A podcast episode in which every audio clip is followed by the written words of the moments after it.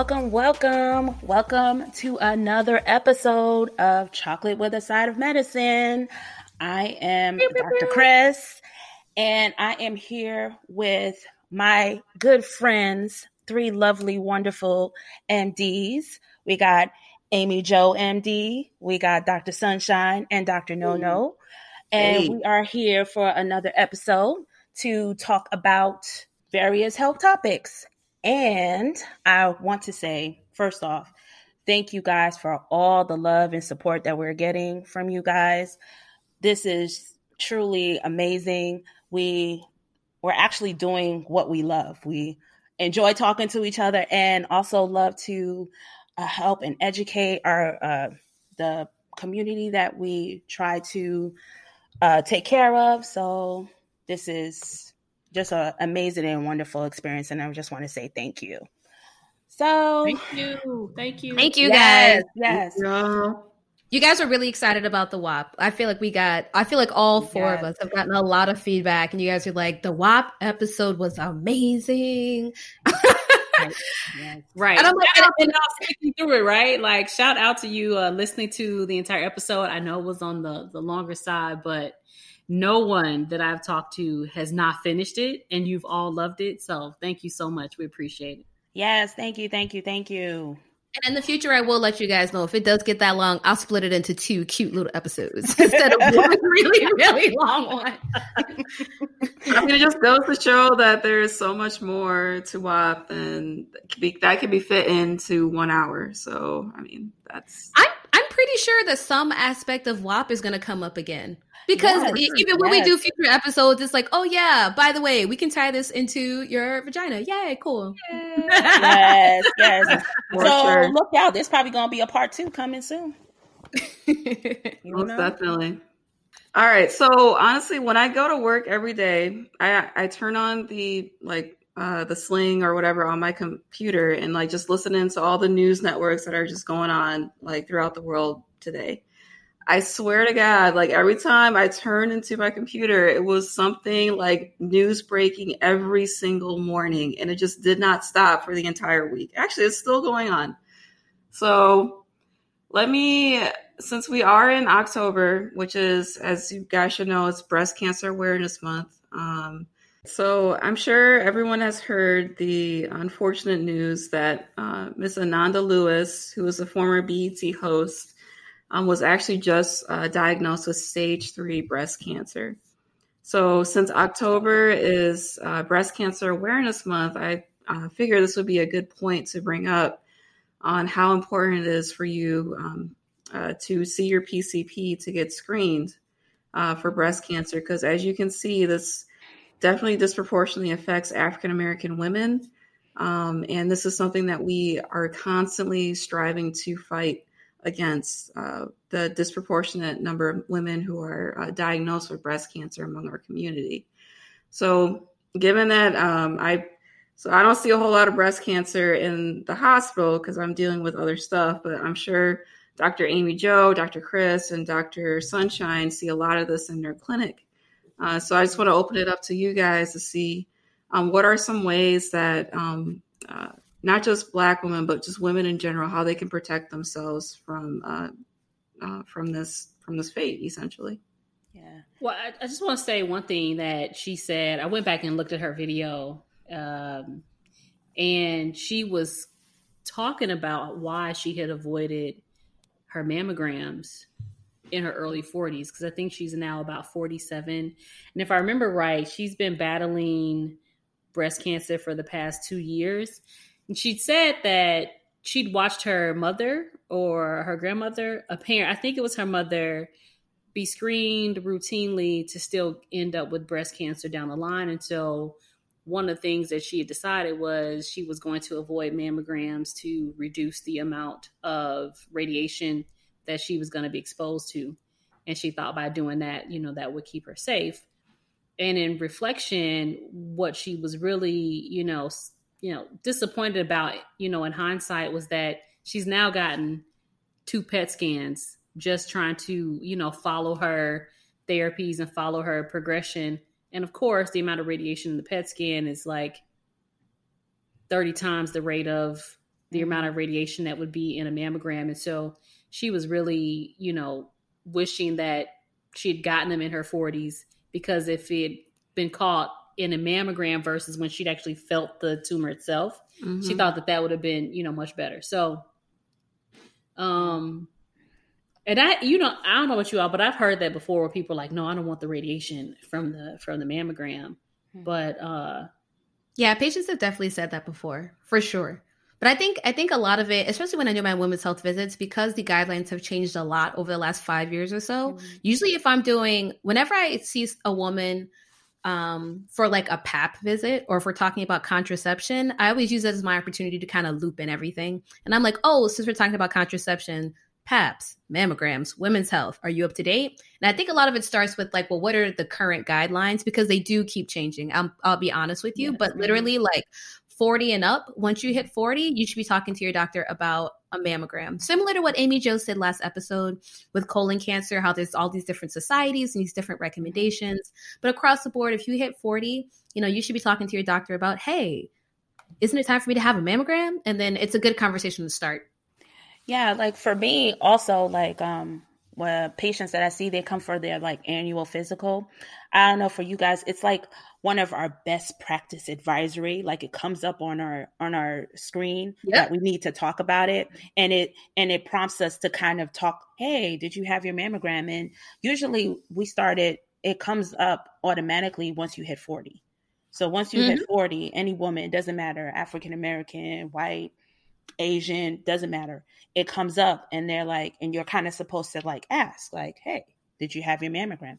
But some women who don't want to, a lot of them are like on it and they like do it every year or whatever. But there's some women that just, I had one actually was just like, well, I don't want to know. If I did, I wouldn't do anything about it. So, hmm, really? Some people like I, like like I, like I feel better like I feel better not knowing. Yes. So that that kind of goes within the the same mentality as well. If I never go to the doctor, then they can't diagnose anything wrong with me, so I'm automatically good. So until it's not all good, and all of a sudden it's like code red, code red. until you're in the hospital seeing me. So that's the problem. Like we cannot have that. We cannot continue to have that mindset so the reason why we have preventative care in place is to prevent these issues from getting out of control where now you need the medications, now you need the surgeries, now you need the interventions, now you need the two, three doctors down the line following your care. This is, can all be avoided if you just set up that appointment with your PC, your primary care doctor to get those preventative screenings done before it all gets out of control. And I mean, that's the same thing with mammograms. Just I you got to do I, it every year. I agree with that, but then also I just also feel like I'm very much a doctor that feels like it's it's your body, your decision. You want to I give you the information and I present the information to you. And if that's what you choose to do, then I will document it and say that, but I will ask you every year in case you change your mind. But some people just don't want to know. And I tell people that too. Like, if you don't want to do it, I just give them give them a disclaimer that I am going to ask you the same question next year because I'm going to keep asking you if you want them, and if you would like to turn them down, it's fine. Uh, but I'm going to ask you every year. The problem, uh, the one thing that Dr. Nono is getting to is when people say, "I don't want to know because I'm not going to seek treatment, even if something happens." Sounds very noble in the pre-symptomatic or before you have symptoms stage. Mm-hmm. We all trained uh, at a very large uh, safety net hospital where people did not have a choice but to find themselves in our hospitals having gotten you know nothing no care no treatment until it was absolutely too late so it gives you a unique perspective of what that looks like and the problem is is that when the symptoms kick in, especially when they're like at the end of life or really advanced, nobody turns down care. Mm-hmm. Everybody says, yep. "Hey, I want everything that done. therapy that you said I was going to get 6 months ago, let me go ahead and have it." And you're kind of sitting on the, you know, you're on the you're on the hook for delivering what's most often heartbreaking information to say i consulted these you know xyz teams and they say that now there's nothing left to do. And i have there's no bigger heartbreak than to look at somebody that's regretting not taking action early that is now forced to just suffer through mm-hmm. you know the progression of their disease. And so that's why it's hard when doctors hear i don't want my preventive health screenings right. Like Yeah. we haven't Right. even gotten to do you have a diagnosis? You just don't Right. want the preventive health screenings. Come on.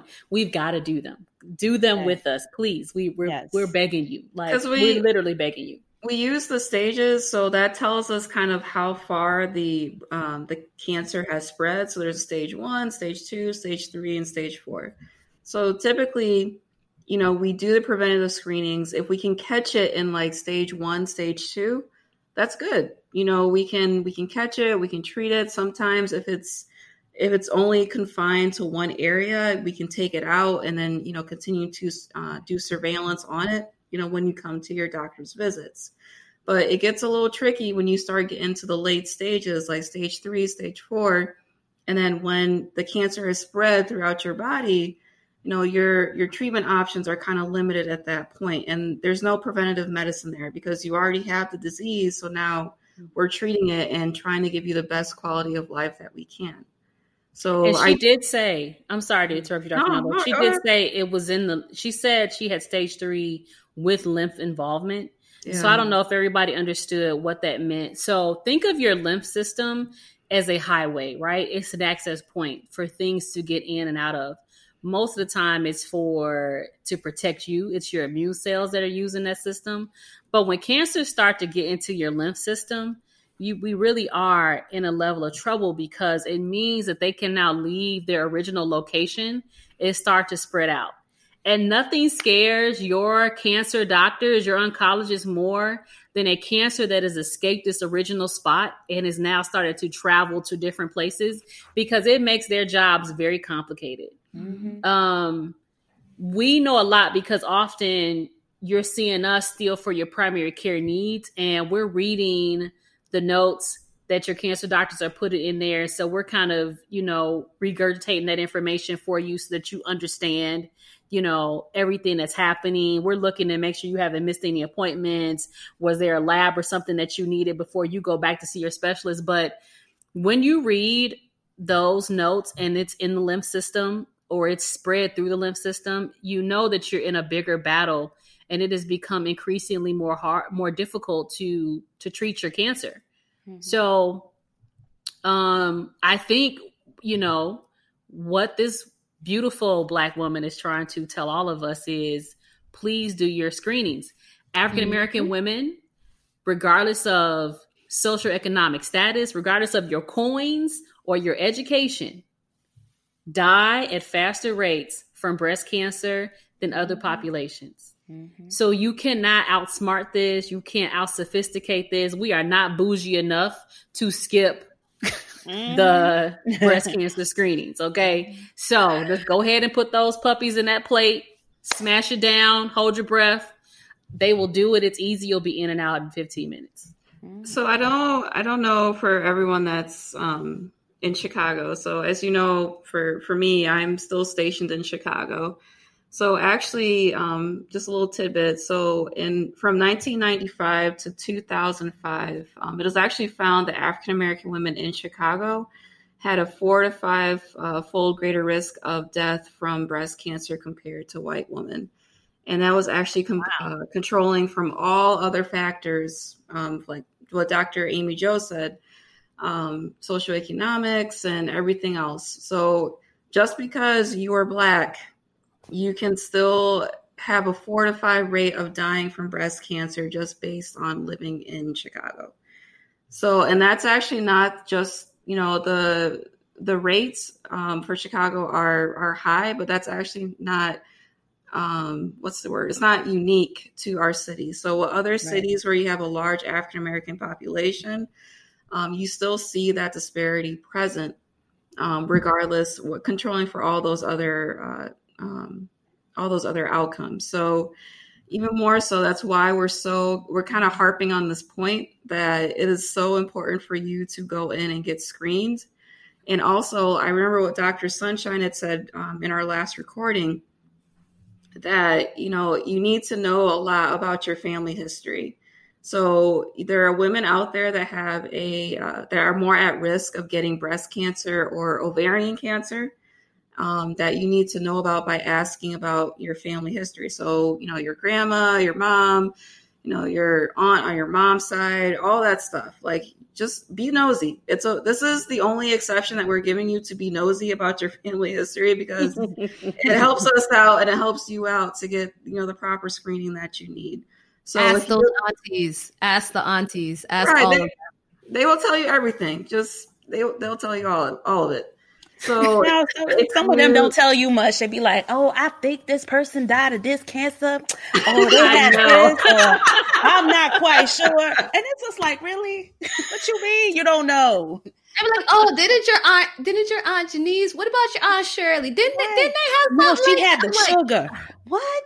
I'm gonna, sugar. Honestly, I'm gonna need you to be clear. But like that just goes to say like you need to know your family history because if you had a couple first degree relatives that were diagnosed with breast cancer before the age of 40, that is concerning and you need to bring that up with your primary care doctor. Yeah. Get screened, ladies. Get yes, screened. Yes, yes, that's important. Fellas, right. fellas, because you know we never want to leave y'all out. Mm-hmm. They need to get screened. If you too. are squeezing on those boobs, I was just going to say this again. Oh, yeah. Uh, listen. Go ahead, finish, finish, you finish. Done, you didn't hit your favorite scoop on that on that right boob, right? and this time it feels a little different.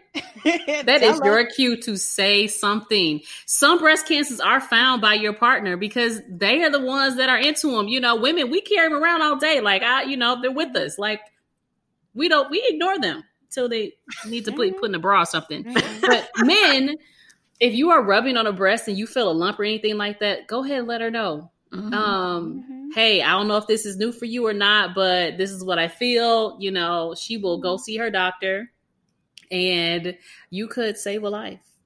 Yep. See something, say something. Yeah, my most recent two um, breast cancer diagnoses that I've had are women who came in and they were like, "Oh, by the way, my partner noticed this," and then when they pointed it out to me, I noticed it too. So then I came in. I'm like, you know what? Kudos to your partner. Listen, like mm-hmm. partners are in here, you know, putting in good work. So listen. shout out to foreplay. Yes. yes. Shout out to foreplay. Listen, it's important. It could save lives. I mean, legit, legit. All right. So, all right, let's do the second topic. Oh my God. All right. So, mm-hmm. obviously, we cannot go, we cannot finish this week without obviously talking about um, our current president. Oh, gosh. Uh, Are you sure? We can't skip it? Uh, we can't skip this. I'm sorry. I my my inbox has been blowing up with this, so I would be I would be hard pressed not to address it. So, as you know, um, our president was diagnosed with COVID not too long ago. I just went to Walter Reed and is currently receiving treatment. So, I mean, I I don't know if you guys have been seeing all the social media posts I've been putting out. Like all every other medical professional in the entire United States has been telling everybody to wear a mask. Um, so I feel like now we can kind of see the importance of that. Uh, so I feel like um, yeah, I feel like we need to reiterate how important it is to stay protected during this pandemic. So, do you guys have any other words to say about that? Or what do you feel about our president now having COVID? You I know, just I feel like POTUS got Rona. Uh, got the Rona. Got the Rona. he got the Rona. Fauci sitting over there like I told, I told you so. well, you know, I was looking at the um the there was a you know the on the internet it kept coming up the i guess the event that they had for yeah um, oh the justice yes. the supreme court mm-hmm. i mean it was packed like there was no spacing in between the seats and mm-hmm. everybody who now is coming back positive was there they were talking mm-hmm. two feet away no one had on a mask and i think man look at look at mm. covid just jumping from you know body to body like I was gonna say, did you hear the details on that? Because actually today, right before we started recording, um, the president of Notre Dame, who also is COVID Mm-hmm. positive because he was at the same, you know, this super spreader event. He basically he basically detailed what the check-in was to get into this event. He's like, you know, I got there and he was wearing a mask and then they basically do a rapid covid test and they also check his temperature the rapid was negative his temperature was fine and then they told them oh hey you can take off your mask because you're good and then Oh. they made him take off his mask and then you go into the vicinity. Unless you're really adamant about it they're like you know if you're really passionate about it you can keep it on. But for the most part we just did a rapid covid you're negative we took your temperature you should be fine. And that was their check-in process. So then he thought he was good because everybody else who was there was supposedly also swabbed and their mm-hmm. temperature was checked and it gave them this false sense of security so when amy jo md over there is watching this footage that we're all seeing on mm-hmm. tv today the handshakes the kisses on the cheeks the whispers in the ear i'm like oh my mm-hmm. gosh Yeah. Crazy. It was stressing me out just watching it. I was like, oh my God. Yeah. no, with But then the, I heard I heard some news um when I was watching the news. They said something about like um they think he was having symptoms even before the debate. oh girl and then and then like um, he didn't say that he had symptoms and I think he showed up late and didn't actually get tested. The fa- yeah, they was like the family showed up Yeah. late, and, and so they and they didn't actually getting get tested then. So but then Biden So- is negative, I think, right? So Thank, thank God. But um, I mean, a lot of the so I saw like there's so many theories like floating out there, but I think actually a lot of them have weight. So I did watch the press conference with the uh, the physician of the president, and he did address like the Oh, today. reporters today. Yeah. i saw it too So- Go ahead. mhm. So I mean, you already know what I'm gonna say. So the question of did the president require supplemental oxygen? So supplemental oxygen means like if you need oxygen to keep your oxygen levels up, because that is what COVID does. It causes your oxygen levels to be low. And then when you come in, you feel really short of breath and you need oxygen. Um, but this also kind of tells us the severity of the disease. So that was actually a very important question that we wanted to get answered.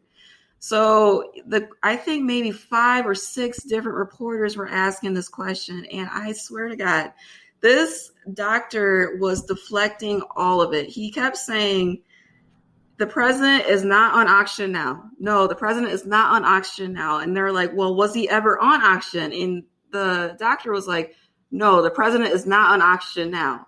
But that did not. That, do you get what I'm saying? It's not answering the mm-hmm. question at hand. I don't envy that man's job at all. I do not envy it. For real. And he kept flipping around the words. He's like, as of right now, at this date and time, the president is not currently on oxygen. It's like, Bruh. okay. Bro should have been a lawyer. or like, my even worse. Worse. I think he said, at, even worse, I think he was like, the president, as of right now, is no longer on oxygen. And I I'm was like, like, now you know you put no longer in there. Just getting then the progressively reporter- worse. right. So, the, but the Oh. thing, I will say this: the because I try not to talk about the president too much because I feel like it raises my blood pressure, which is very good. I try not to talk about him very much, but the only thing that really bothered me is similar to what Dr. Chris was talking about. And when the doctor got on the microphone, I think it's Doc Conley. I think his name's Sean Conley. I think I'm not sure about the first name, but he basically was like, "All right, we are 72 hours into you know the president getting treatment, yada yada yada." And the idea that he says 72 hours was news to everybody. We're like, has this been going on for 72 hours? Because this is Saturday morning. Are you telling us that this mm-hmm. started Wednesday morning? Because that's completely different than what we knew. Because remember, Wednesday he was in Minnesota and Thursday he was in New Jersey. Mm, and then he came back. So he's been a lot of places since then. And the debate was just on Tuesday. Mm, so then this is just when he got a positive test. And as we know, like the positive test will only tell you but so much. But I mm, just Right. say all that to say that it basically shows that, the, and mind you, Hope Hicks, who's the president's aide, who works really closely with him, it's well known that within the White House staff that she was sick, and she didn't even go on some of the visits that he did on Wednesday and Thursday. So you knew that everybody was, somebody was sick within your staff. You knew that. You knew Mhm. that you had to get a test, and there's no reason why you should have exposed all these people when you knew that you should have been quarantining. Mhm. And even even test even test aside, even if you're like there's I have so many thoughts on this. But all, all in all, all in all, I'll, I'll, summarize it as in like when you're working somewhere or you're like living in a society, and for them, like the you know the whole like Capitol Hill, they got their own thing going on. When you put so much emphasis on testing and not emphasis on any of the other things, you're not mm-hmm. doing justice to like stopping like the spread of any communicable disease at all because yes you i could swab you right now and you're negative and then it turns out you could have covid and i swab you tomorrow and you're positive the test only mm-hmm. gives you like a split second like mm-hmm. this is what we find on this test right here right now and there's a bunch of false positives and false negatives which i won't get into right now but when you put all your eggs in a barrel and that barrel happens to be testing and you're like oh you tested negative oh you know pfft, no mask, no social distancing, kisses on the cheek, handshakes. It just doesn't make any sense. Right. It's a poor yeah. example for the American people,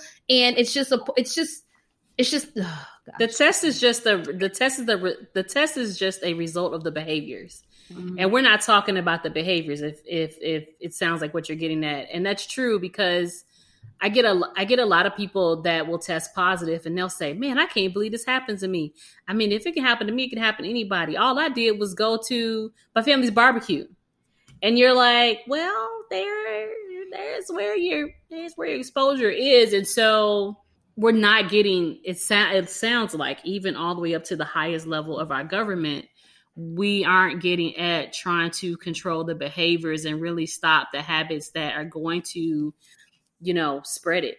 Here's my concern, right? So remember when the CDC came out with the I don't know if we talked about this um at any point in time, but the CDC came out and said there's still about 90% of the population that is still vulnerable to mm-hmm. COVID, right? Yeah. Okay. So let's think about that. So we've infected, I, I don't know where we are now. That was last week when this these numbers came out, or week before we were at like 6.2 million, which was not even 10% of the US population. And in that in that 2 to 8%, we have killed 200,000 Americans have they have died from COVID. And if we're saying that 90% of the population is still vulnerable to be exposed, we are still looking at cuz okay, and then on top of that, the epidemiologists are saying that we are going to either need uh, natural immunity or mm-hmm. vaccinations to mm-hmm. cover somewhere between 60 to 80% of the population before we have good protection. Mm-hmm. So we've got to get all the way up to 80% of the people either infected or vaccinated. And right now we don't have a vaccine. If anybody's crunching the numbers, if less than 10% of the population can kill 200,000 people, what will it look like if we actually infect 80% of the population? Hmm. We're going to potentially kill millions of people. Yep. Yep. So as we wait for a vaccine, mm-hmm. um, as we wait for the safety of this vaccine to be given its scientific justice, mm-hmm. if we don't control our behaviors, there's so many more people that are at risk of dying. Yep. And that's what I think what makes this, you know, scary is that we are providing ourselves some emotional comforts to make us feel good about being free to do the things that we like to do but it's clearly not it's not safe all the best i'm i'm wishing everyone speedy recoveries I am here to throw to the group the topic of the week for us, which is yes. soul food. Woo! Love me some food. Soul. Oh, Yo, yeah. when I was posting those, when I was like uh, scheduling those posts, I'm like, man, I mean, those look so good. But I'm, I'm pescatarian, so I can't eat half of that stuff I'm posting. But oh my god, I would not give for some fried chicken, collard greens. Oh my god. You all say that as I am going through the month of veganism. Hey, Good for you. so I, I, I applaud you. I'm happy that you shared that with the listeners because oh, yes, yeah, so, is yeah. Eh, yes, I Amy Jo MD will be a vegan for the entire month of October. So uh, I am not a professional chef. I can cook.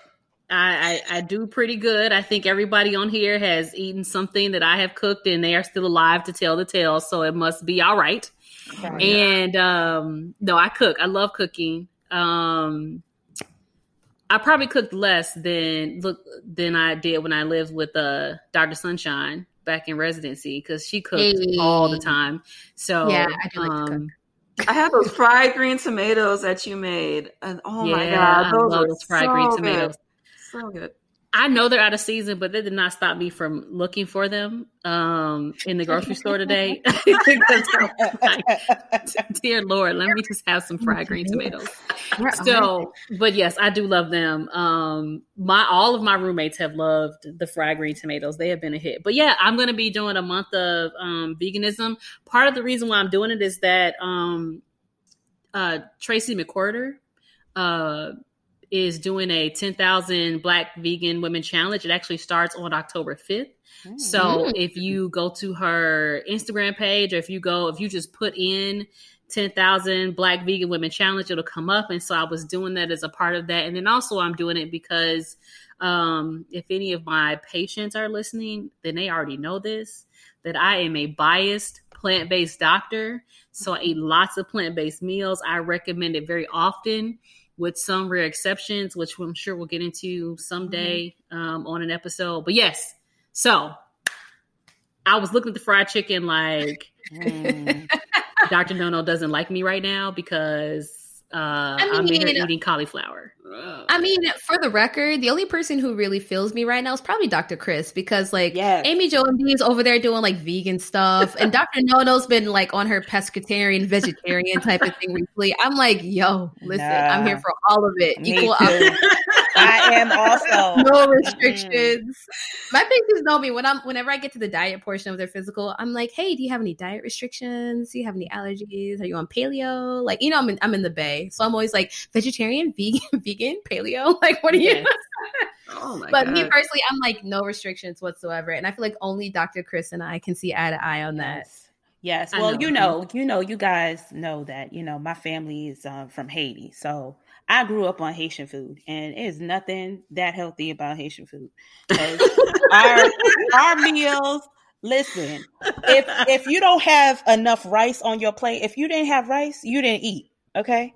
Cause they're like, and Oh it's a funny thing about it is that they they put so much rice on your plate, right? And they're like, "Oh, you didn't eat enough. Look at you. You're so skinny. You need to eat." And then when you get fat, they talk bad about you. So it's just like, what, what you want me to do? it's so confusing. Oh, it- it- it's just- It's just so confusing. You just They're like, mm, she put on weight. Mm. right, right, and they know they would really talk bad about you, like. And then if they haven't seen you, they're like, "Oh, you look like you gained weight." Like, why is when you don't when you see me, my weight is the topic of discussion? Why can't you just be like, "Hi, how you doing? We missed you. How are you?" No. Oh, you look No. like you gained weight. You always gain weight. And if you lost too much weight, they're like, "Are you okay? Are you depressed? Like, what's going on?" Oh my god. So yes, now that you have, I want you a to be little bit of great. an idea of all of our backgrounds. So I pretty much divided up this talk into meats, starches, and veggies. So I'm gonna start with what everybody loves, which is the starches, right? Mhm. So I want you to take a Mhm. moment. I want you to take a moment and just envision like your typical Mm. Thanksgiving Day dinner, Ooh. or Ah. Christmas dinner, you're in at your mom's house or your auntie's house, or probably the auntie that you really like, not the auntie that you don't like.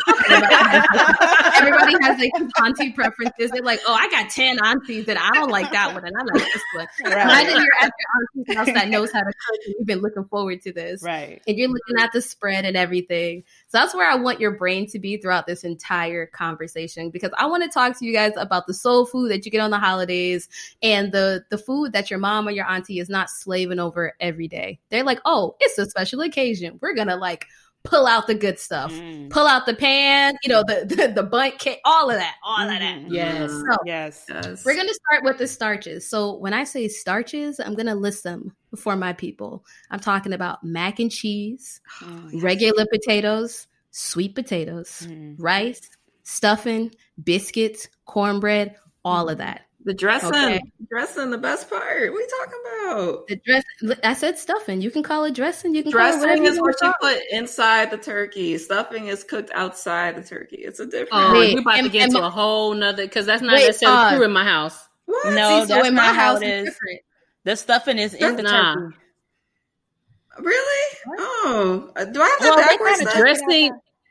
What in my grandma's house, she, she had a pan of dressing. Like there was a pan of dressing. Yeah, that was the turkey, but you had a pan of dressing. Like Yeah. that is made from cornbread. Like that dressing is is is on its own. Like you can stuff your turkey, but dressing's got its own pan.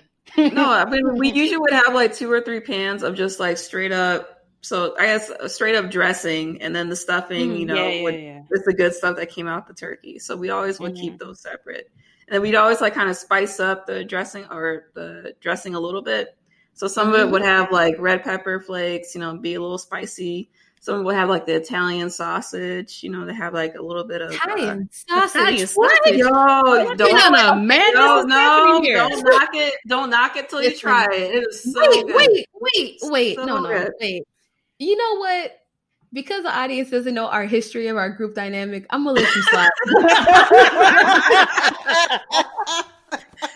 I'm gonna just No. let that slide. I'm gonna just let it go. she is out here like So yeah, Dr. I, I, I don't know about that. Dr. don't know about Sunshine is being shady. That's what this is, but it's okay.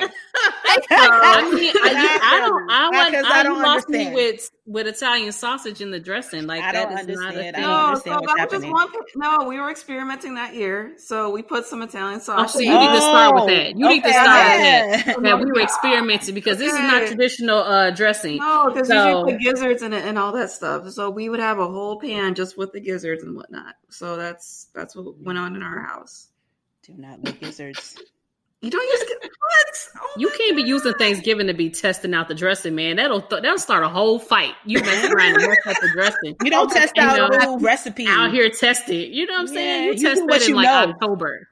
You know what's funny? I recently had a whole conversation with my best friend about this, and she's gonna listen to this episode. And she's gonna be like, "Girl, go ahead, say it." So listen, we just had a text about this, about how like you know when it's a holiday time and you're inviting people over, you're supposed to be making stuff that you're like, "Oh no, I can make this. I, this is my thing. Right. I Yes. brought it. Right. Everybody partake. Right. You know what I mean? It's not the time to be like, "Ooh, let me throw in some sausages. Should I put some oysters in that? Ooh, where the raisins? Like this is not the time Oh my god. any- This No. is not the time for any of that at all.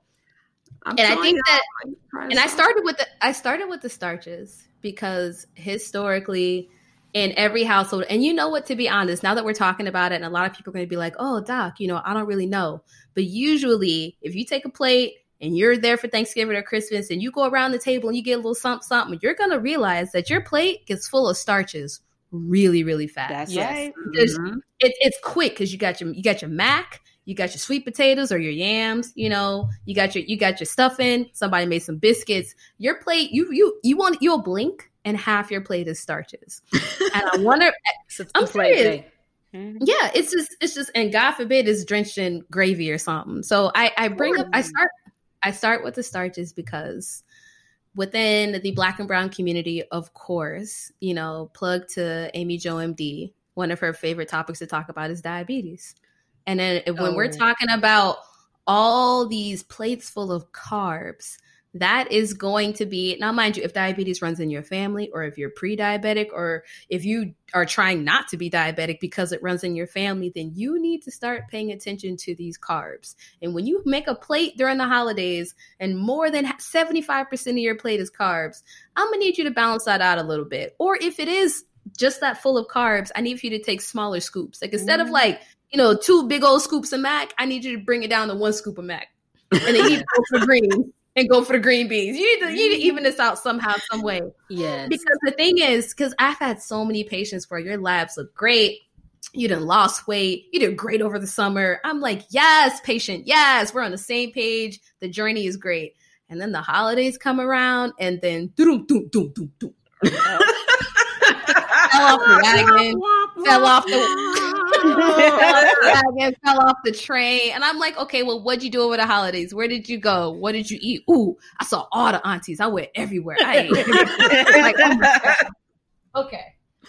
You know what I mean? Because they and I expect a little bit of a bump over the holidays, like in terms of your blood work. But for the most part, I need you guys to just be aware that having all these carbs in particular, it puts you at higher risk for a lot of things. Mhm. Keep okay keep in mind right that the average meal should have somewhere between for women 30 to 45 total grams of carbs. I think for men it can be like 45, maybe even as high as 55. Now, we all know that whatever you're going to eat for Thanksgiving, you blew through the whole meal requirement in half the plate, right? So I mm-hmm. already know that the carbohydrate requirements per meal is toast on Thanksgiving. But what I think people don't keep in mind is that you still got to remember the facts, right? 30 to 45 grams of carbs. That includes what you drink, your sides, the sauces, everything. That that accumulates really quickly. And um y'all out here on three, you know, you burned through the first one just because you were so hungry because you waited all day to eat. So, you know, that was just the warm up plate. Now you got to get your real plate so you can really taste your food because you inhaled it the first time. And then you're going to go for that third plate later on just because, you know, they you don't want it the macaroni and cheese to run out so you're gonna have to make you another plate just because so that you can save the moment like um that's a lot of carbohydrates i mean by the end of the day most people have had enough total carbs for days. Mm-hmm. Mm-hmm. Like this food is not going anywhere. Like there's a such thing as leftovers and you can always like come back to that. You don't have to tackle everything in like one go. Like I definitely know, like, at least in my house, we're eating leftovers for at least three to four days after the initial event. So. Yeah, I think the problem is that we definitely get real excited and we fill our plate with so much stuff, but really, you don't have to eat all of that at one sitting. You know, you can really reduce your your intake amount. Exactly. But Dr. Chris, what if your favorite auntie showed up and she came with her world famous mac and cheese? Then you'd be like, "Oh, I gotta have mac no, I'm not saying that you don't have it. right. I'm not eat saying that you don't have it. You can eat it. Just don't. You don't gotta eat like a whole big plate of it. You can eat like a little scoop and eat later on. But let's say that auntie showed up after I already filled my plate with the biscuits and the, and the potatoes and everything. And then your favorite auntie walking the door like, "Ooh, I'm sorry, I'm late, y'all. I brought my mac," and you're like, "Yeah." Listen, go ahead, and eat the mac. Go ahead and eat it. Can we not take the mac home though? Like the problem that yes, I have is we can. You all so everybody wants to squeeze in at a point they're like right now, right? October, right. October, September. and they're like, oh, you know, you're like, oh, you're doing so great, Mr. T. Oh, your A1C is beautiful. Keep up the good work. Y'all are about to eat that mac and cheese. It feels like every day for the next three months because the next time I check your A1C, them joints be like 15. Okay. Mm-hmm. and and I'm just like, what happened? And y'all like, oh man, you know, the food was so good for the holiday. Like Thanksgiving and Christmas are just two yep. two just two days. Nah, don't like, worry about New Year. And okay, fine, three days. Yeah. We cannot eat Thanksgiving and Christmas dinners every day for the next three months. right. like, we cannot do it that is going to have us back on insulin. No, and y'all come in with this holiday heart. You know, you say, "Oh man, my chest feels kind of funny," and you show up in the ER, be like, "Oh, why is my heart going like 140 beats per minute?"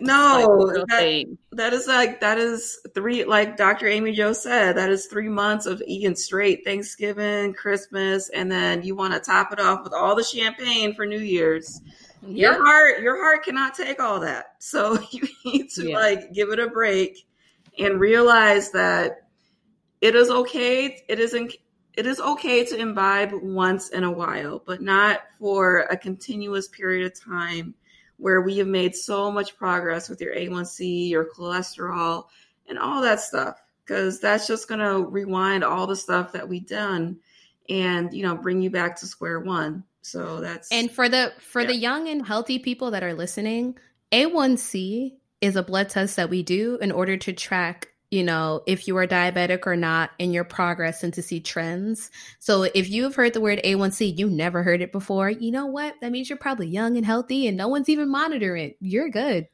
Or you should talk to your doctor about a genetic physical. That's fine. But for those that are diabetic or pre-diabetic, and especially black and brown Americans, you should know what an A1C is. You know. And you sh- and you should at least have one done for your physical because if you got a strong family history, just get it out the way. Let's just see what it is at baseline. I feel great today. I'm 23. Run it. Let me let me let me see what we're working with. That's fine. but that's what an A1C is. I just want you guys to be aware that in theory, like I draw normally I draw like a little plate for my patients, but I, I really like if you have if you if you have any like predisposing factors or family history things like that i think a quarter of the plate should be starches. Maybe if you're really overzealous maybe half a plate. But half a plate is doing a lot. Like if you see the plate as like a circle then a quarter of the plate should be starches. I like another quarter of the plate to be your dessert. You know what i mean? And then the other half of the plate can be like meats and veggies and things like that. That's how i usually think about it yeah. And I think that, you know, like we are talking about all the academies, I think the academy breaks it down the same way. So the American Academy of Family Medicine Physicians breaks it down the same way. So they kind of draw the, I still draw that circle, cut it in half, listen, half that plate needs to be fruits and vegetables. Yep. And then you've got the other half to play with. Um, eh, so for people who do have chronic diseases, diabetes, hypertension, high cholesterol, I know the food looks good.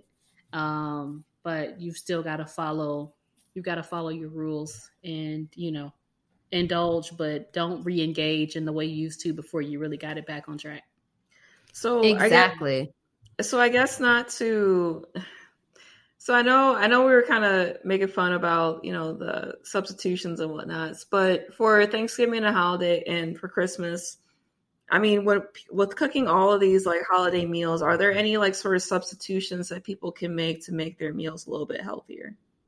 Ooh, that is a touchy subject. You want me to tell you why it's touchy? I'm gonna tell you why it's touchy right now. All right. Um, it's touchy because whenever you're making food for your family, right? They a lot of families are like, you know what? This sweet potato pie or this stuffing or whatever. There's lots of recipes that have been passed down from your nana, from your grandma, down to your mom, to your aunties, all that good stuff. So a lot of times there's a lot of shaming that goes on within the black community if you decide that you're going to make a healthy version of this sweet potato pie or a healthy version of this insert pound cake uh, mac and cheese, whatever it may be, because someone from the family will taste it and they'll be like, "Ooh, which who who made this? Who made this?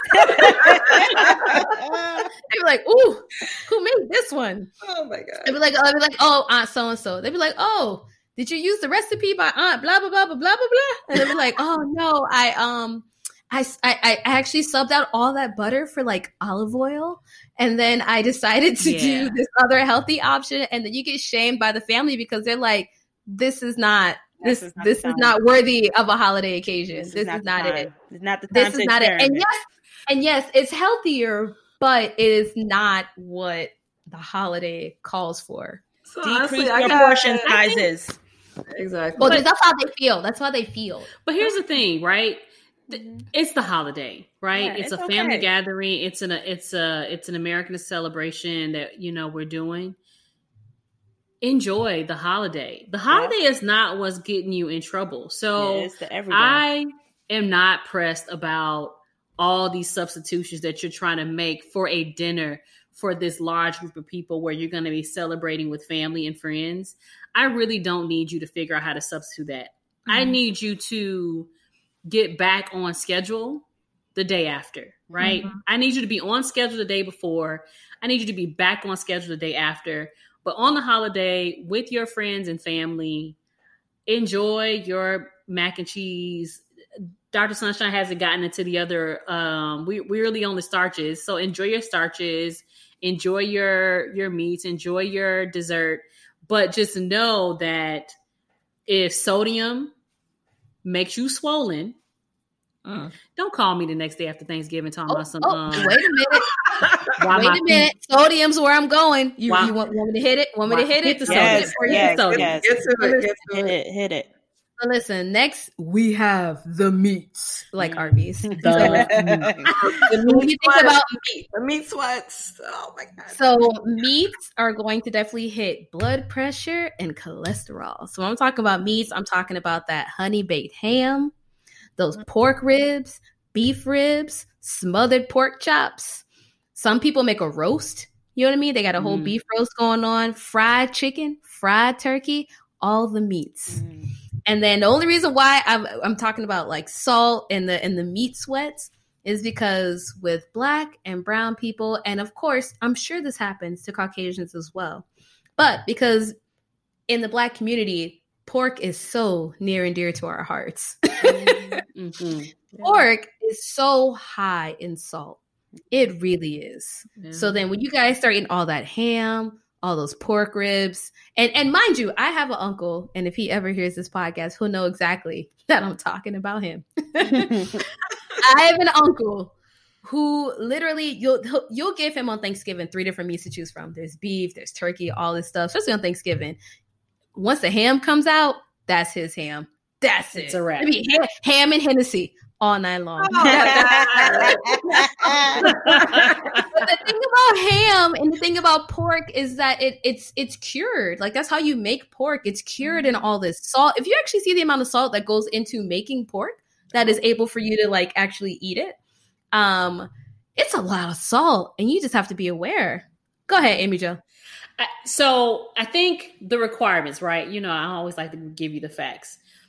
Daily requirements are like 2,500 like milligrams of salt a day, which really isn't a lot. It's like one tablespoon or something like that. Like, mm-hmm. um, so when you think about a Thanksgiving dinner, and you know every time you eat salt, everything on you swells up like you just puff up like a water balloon.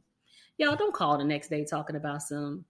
I need an appointment because my feet are swollen. I don't know what's going on, and you know you just inhaled 10 pieces of ham the night before. Like, enjoy Thanksgiving. enjoy your Thanksgiving dinner. But if things that you eat on Thanksgiving or the whole holiday season, right? Because we're talking about from here all the way through January, mm-hmm. if there are things that you eat that you know affect you, then you do have to avoid those. Like, you can't just eat them just because of the holiday. And salt is one where a lot of people come into the offices and they say my hands are swollen or my feet are swollen it really hurts because they've been swollen for a long time. Mm-hmm. so be careful with your salt intake. If you're sensitive to it some of us can eat it and we don't have any problems but if you're sensitive to it watch your salt intake. If you just gotta have 10 pieces of ham I don't know why you need 10 pieces, but you um, should drink lots of water so that the salt in your body will not start following and finding itself in places that it shouldn't be. If you drink a lot of water, then your kidneys will help you out and they'll do you a solid and help you flush out some of that sodium. Mm-hmm. But um yeah, that sodium will send people that's how people end up in the emergency room. Yeah, um, that's mm-hmm. how people end up and you know back in the office sooner than you want to. And i know that some of you all have these high deductible plans and you didn't mm-hmm. want to pay for that appointment. And just know that if you send a message through your portal system to your doctor talking about my feet are swollen i can barely breathe what you think it is they're going to want you to come in. Because we don't want to see swollen feet over a message right? We want to come in we want to see you want to see what that is and if mm-hmm. the simple thing is just avoiding some of that salty food and drinking more water, do it. The, a, a, huge culprit for salt is basically um, the way that you make your food. So a lot of your moms, grandmas, aunties will use a lot of salt when they cook. So that's one thing. But then there are some meats that inherently have salt, i.e., pork. Mm-hmm. So things you guys need to be aware of. And when we're thinking about salt, we're thinking about blood pressure. Now, some of these meats on this list, when we're talking about like smothered pork chops, fried chicken, fried foods in general, that's when we're getting into talks about cholesterol mm. and like your cholesterol diet, like eating lots of butter, lots of fried foods, things like that. And trust me, everybody loves a good piece of fried chicken. We know this. The Popeyes chicken sandwich caused like a whole. The mm-hmm. world almost stopped spinning over this Popeyes chicken sandwich. people were fighting over those sandwiches. They had people were fighting over it. Some people people almost got shanked. I think somebody got shot at one of them. Like we get it. Yo, people really? love fried chicken. Oh my God, Jesus. Yeah, it's a it's it's a thing, but just be aware that like whenever you're eating these meats and how the meats are prepared, that you should really and mind you, Doctor like Dr. Chris is right, Amy Jo MD is right. This should really be a one time thing. It's the holiday. You cheat, you eat it, you enjoy your family, and then you should go back to your normal. But that doesn't usually happen between November and December. Everybody takes this long nutrition holiday right. until the new year. And they're like, oh, I'm gonna get back in the gym, Doc. I'm gonna get back right. in the gym. And I'm like, okay. Because they're gonna make that their New Year's resolution. Yeah, I'm gonna change how I eat and I'm gonna go to the gym. Right. No. No. no, and then it ends by February. So no, it does not work. Exactly. exactly. exactly. Exactly. And then I don't really need to so much hit the veggies because most of the veggies that you see are like collard greens, green beans, coleslaw, okra, things like that. Across the board, the veggies are good. I will stop for a moment to say that the majority of black people, at least I, I'll talk about my family. So whoever is making the greens or the green beans, there usually is pork that is cooked with these vegetables. Yes. the ham hocks in, of course. Whether there's like fat back or I remember the first time I went with my mom when I was little and she went to this we have like this one store in Fort Lauderdale where you can get like all these parts of the pig that you're not really supposed to be eating. Lord Jesus. Anyway, I won't I won't go into it, but we went there and I remember she's like, Oh, I need some fat back. I'm like, What is that for? And she's like, Oh, I got to make the vegetables. I remember being like 10 and I was like, Why do we need pork to cook vegetables? Yo, that is the deep south. Like, we do Too not smart, here, too smart for my own good. My mom's like, Hush, child. Let's go to the let's go to the register. Yo, funny story. You know, I never knew about because I never knew about fat back. I had a patient tell me like, "Yeah, I get fat back." I'm like, "What's what's that?" They really had to like tell me oh, because I don't yeah. because y'all know like you know Y'all ain't doing fat I'm back with in Haiti. No, nah we don't do that. We just we Bruh, just do the fat. Real that's some real black American ish. We just do the fat. You know what we do?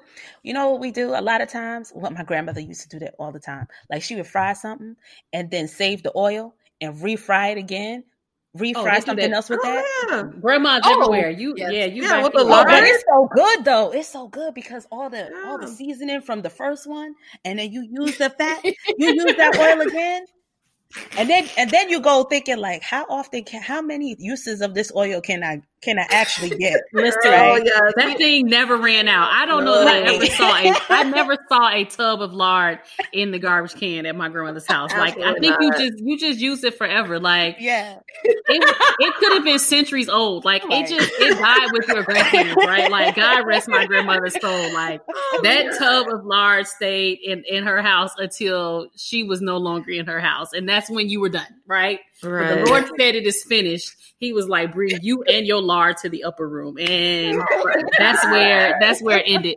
Right. And so uh and and I can't even now as an adult, I'm like, this is crazy. Like how many arteries did we clog trying to mess with this Wonder. lard? Like Mhm. but it smelled great. You couldn't Mhm. tell me it wasn't magic in that lard when I was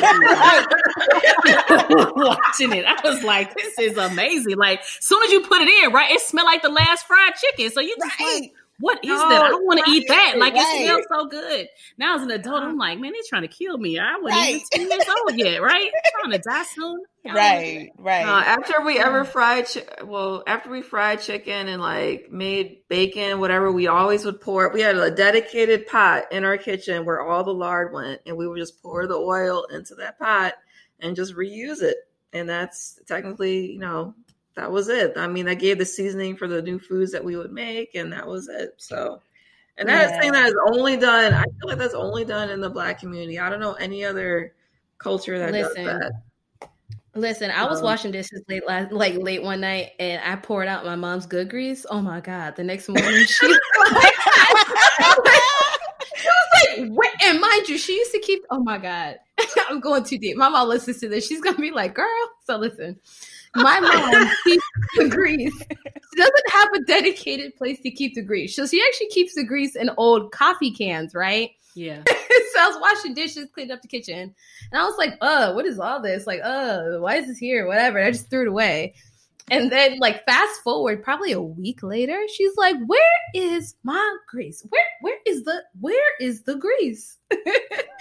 and she calls me to the kitchen, and she's like, "Did you throw away a coffee container that didn't have coffee in it?" I was like, "Oh yeah, I didn't know I was there. Whatever." Oh my lord, Why Jesus. did you say you did it? You should have said, I don't know.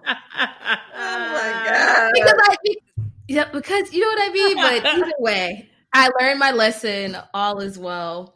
Anyway, I say all that to say that people have the ways that they cook, and people have the things that they do, the seasonings that they use. So for the holidays, you need to just be aware overall of if things are fried and if things are smothered. That's going to put you kind of at risk for cholesterol related things. If you're talking about salt people use and pork, things like that, that's going to give you a little um, towards like the blood pressure type of things, things that you need to be aware of. And then if you're talking about starches, and that can kind of put you at risk for diabetes related things.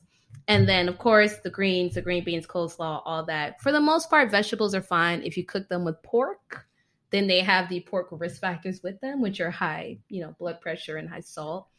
Um, or if you're like my father who likes to eat fried okra, and I'm like, Dad, this is just this is just fried food. This is just fried, you know. Okra happens to be there, but it's just fried.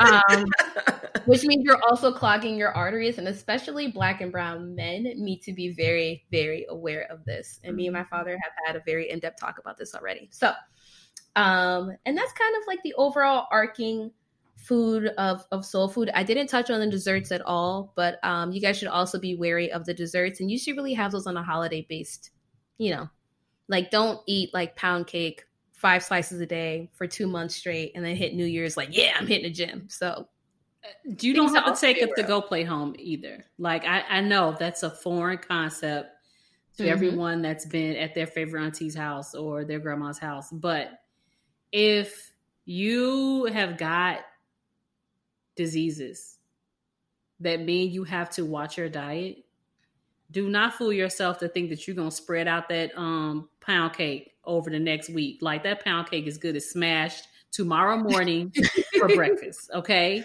For so, breakfast, though, really? Oh yeah, they eat oh, that yes. for breakfast. Oh yes, um, of course.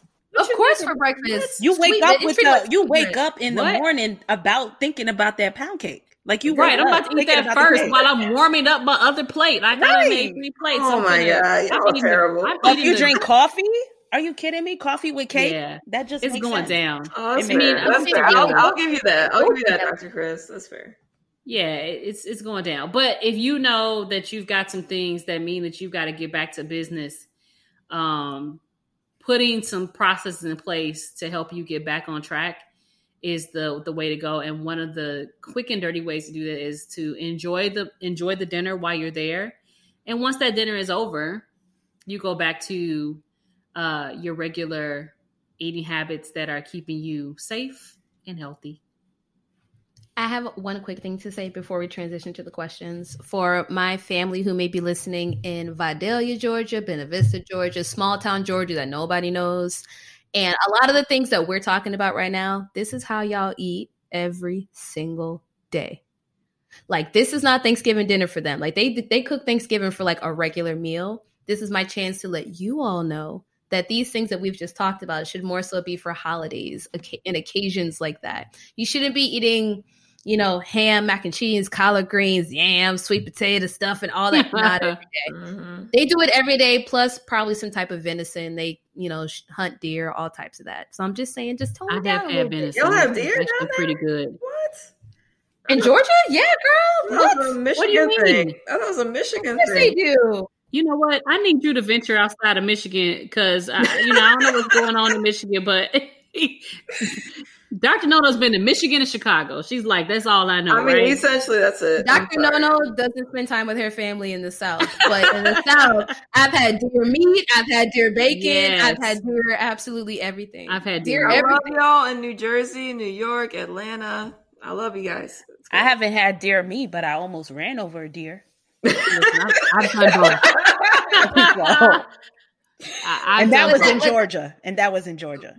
Oh, listen, because they're everywhere. But that's all I have to say on the topic. And then you can definitely hit us with some questions. We probably only have time for probably one question. I apologize for expanding on this on this soul food but, topic. But food is a good topic.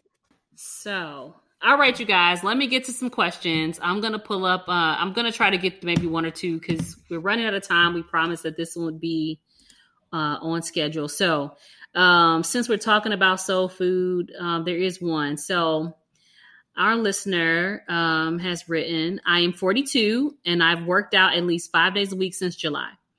I've done the intermittent fasting, cut carbs and sugars. I can admit that I need to drink more water. My weight is not dropping. I can see slight changes in my physical appearance. What can I do to boost my metabolism? Mm. Mm. That's a good question. So, mm. you know, I'll, here's one of the first things I tell I will give you the speech that I give my patients because this happens often where people are coming in, they're really frustrated. So um, I think a couple things. One, when people say they're not eating um they're not eating that much what they mean is they're not eating that often so intermittent fasting while i love intermittent fasting throws it off. Because everybody says i'm not really eating that much and what they mean is i've consolidated my meals into two a day or i really only eat one big meal a day and then i have a snack. So that's the first thing. Second you've got to write it down.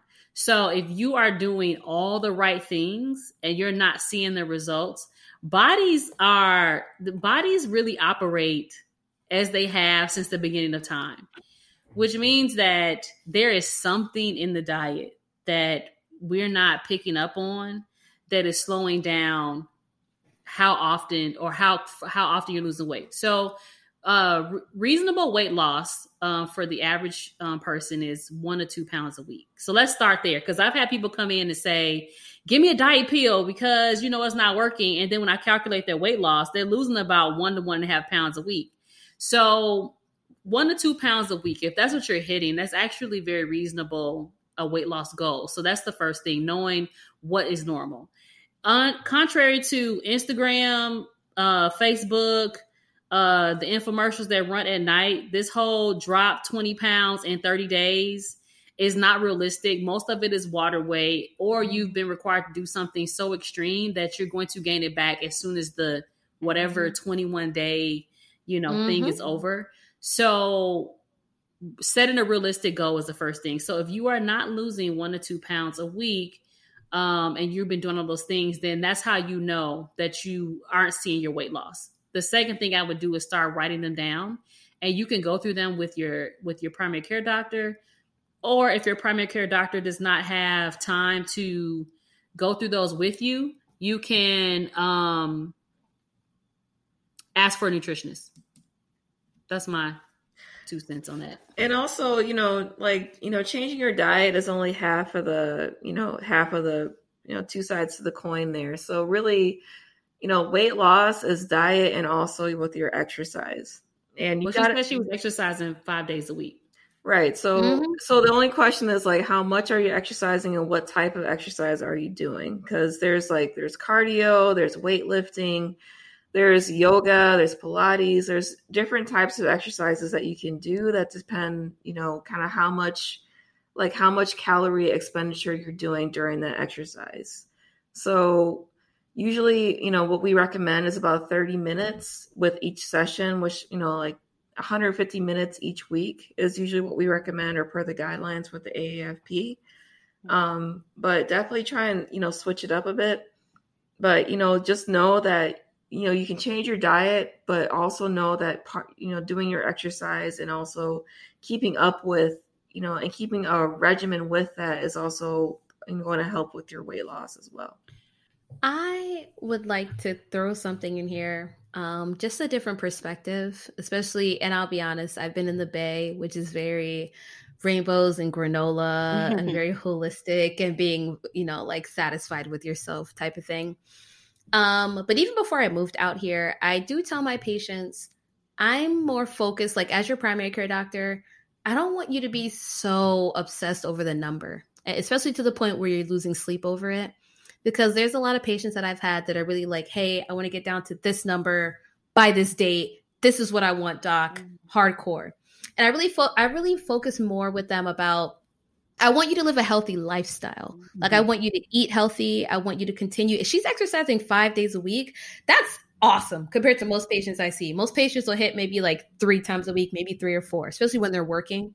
So if she's exercising five days a week, she's eating healthy, across the board. The fact that she's living a healthy lifestyle, I think, is a really good thing. I think that she should give herself credit for that. So pat yourself on the back. Yes. And then if you're really focused, yeah, across the board. And if you're really focused on really trying to cut down the weight, then I agree with Amy Jo MD, talking to your doctor about it, kind of like, you know, mapping out everything and what you've been doing. And that way they can kind of give you like, you know, kind of like a roadmap to go on the journey with you. But yeah. you got to do the food journal. The yeah. food journal will set you free. I have seen people come in and and they've brought the food journal, and even before they have come back to see me after I said, okay, do two weeks. If you eat it, you write it down. If you mm-hmm. eat it on accident, you write it down. Mm-hmm. Yep. If someone ate it and after much investigation, what you realize is the only person who could have eaten it was you, write it down, okay? because people come back and they will see things that they did not think were happening as much as they thought. And and yep. a lot of times people will come back to me and they'll say, "You know what? I'm good now." Like actually, you know, as I was writing it down after the first week, I saw these things here and I went ahead and cut that out because the, everything matters, right? What you eat, what you drink. I think one of the problem is is that our cheat days, and I'm not saying that this listener is cheating. I don't, it doesn't sound like she is. It sounds like she is doing, he or she is doing, you know, whatever that they're doing. But the things that we take in where we're like, oh, I just had a little sip of that, or I only had a little piece of that, it's not a big deal. When you look at it written out over weeks, mm-hmm. you start to feel differently about how often you're consuming that. So if you are doing all the right things and you are, you know, spinning your wheels to figure out where could the culprit be then you've got to go back to the basics to say let me just write it down. I'm not saying change anything. For those first two weeks you change nothing. You are just simply writing it out because that's telling you what you're naturally grabbing for right now. If you go on a different diet and you track that that won't tell you why your weight loss was not happening before. So you should just write it as is right now and then kind of mm-hmm. take a mm-hmm. look at that and see if your primary care doctor can walk you through it or if your nutritionist can do it. Yeah. I agree. Yeah, I think that all of that is really good and I'll I will just share with you guys like I have pretty much been I I have a trainer so I've been working out like every 3 times a week and my weight loss has not I have not really lost weight, but I've gained muscle. So like hey. I've, I've I see you, Dr. Chris. Okay, I'm not that muscular, but I have gained some muscle. But I have changed, like so. I have noticed that, but like my weight has pretty much stayed about the same. But I also don't always eat the best, so there's that too. So you have to like look into those things and just little things that you're doing, like um, Amy Jo MD was saying. Because like I know for myself, I drink coffee. I love coffee. And I put sugar in my coffee and I use half and half. So all of those things contribute to me not losing the weight that I want to to get uh, to lose. So you always have to like look into those things and doing that food journal will definitely help you know figure out what things that things that you think are not a big deal are somewhat of a big deal to get to your goal and then partly with the especially dairy products. Yeah, and then with the food journal, I mean, you're also able to see like what you know. You know, when you bring it to your doctor, you guys can kind of talk about like where you can make substitutions in your diet. So, like what Dr. Chris was saying, like, yeah, I put cream. So I'm I'm exactly the same way. I put cream in my coffee. I put sugar in my coffee. All right. Well, I mean, you know, those are not benign things those are not just regular things. Like those add to your caloric count throughout the day.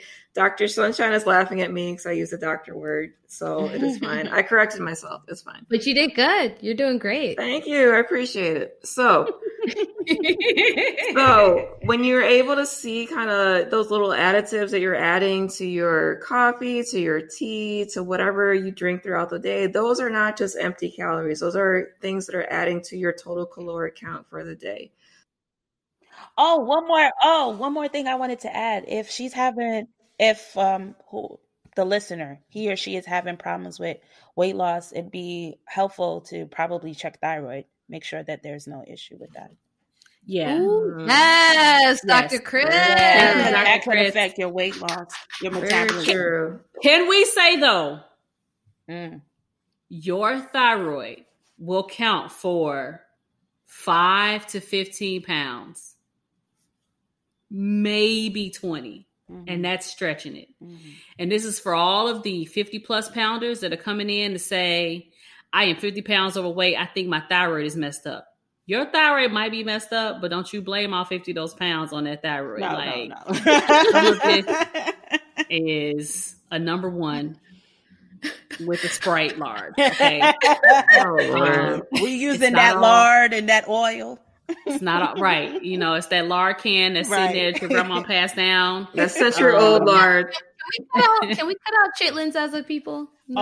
Oh. Am I gonna get You know- no, I, no. I, I'm- I, I can't do chitlins. that is Like, purely a, a pure South thing. That is not. No, it's not. I, I learned chitlins in Chicago. The hell? You need to get out more, Doctor No No.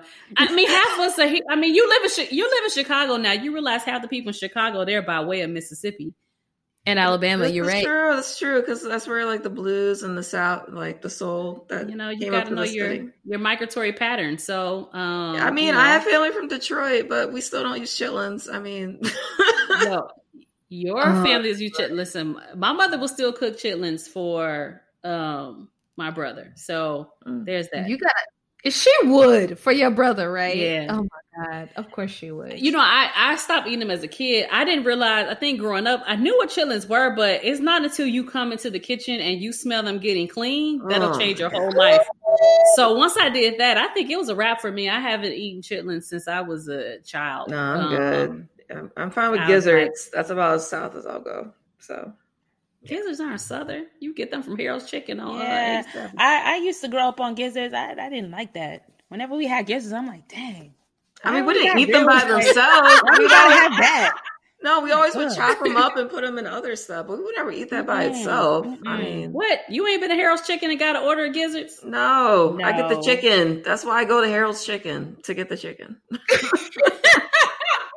I didn't even know they sold gizzards there. I didn't Yeah, either. Maybe. You can get a small or a large.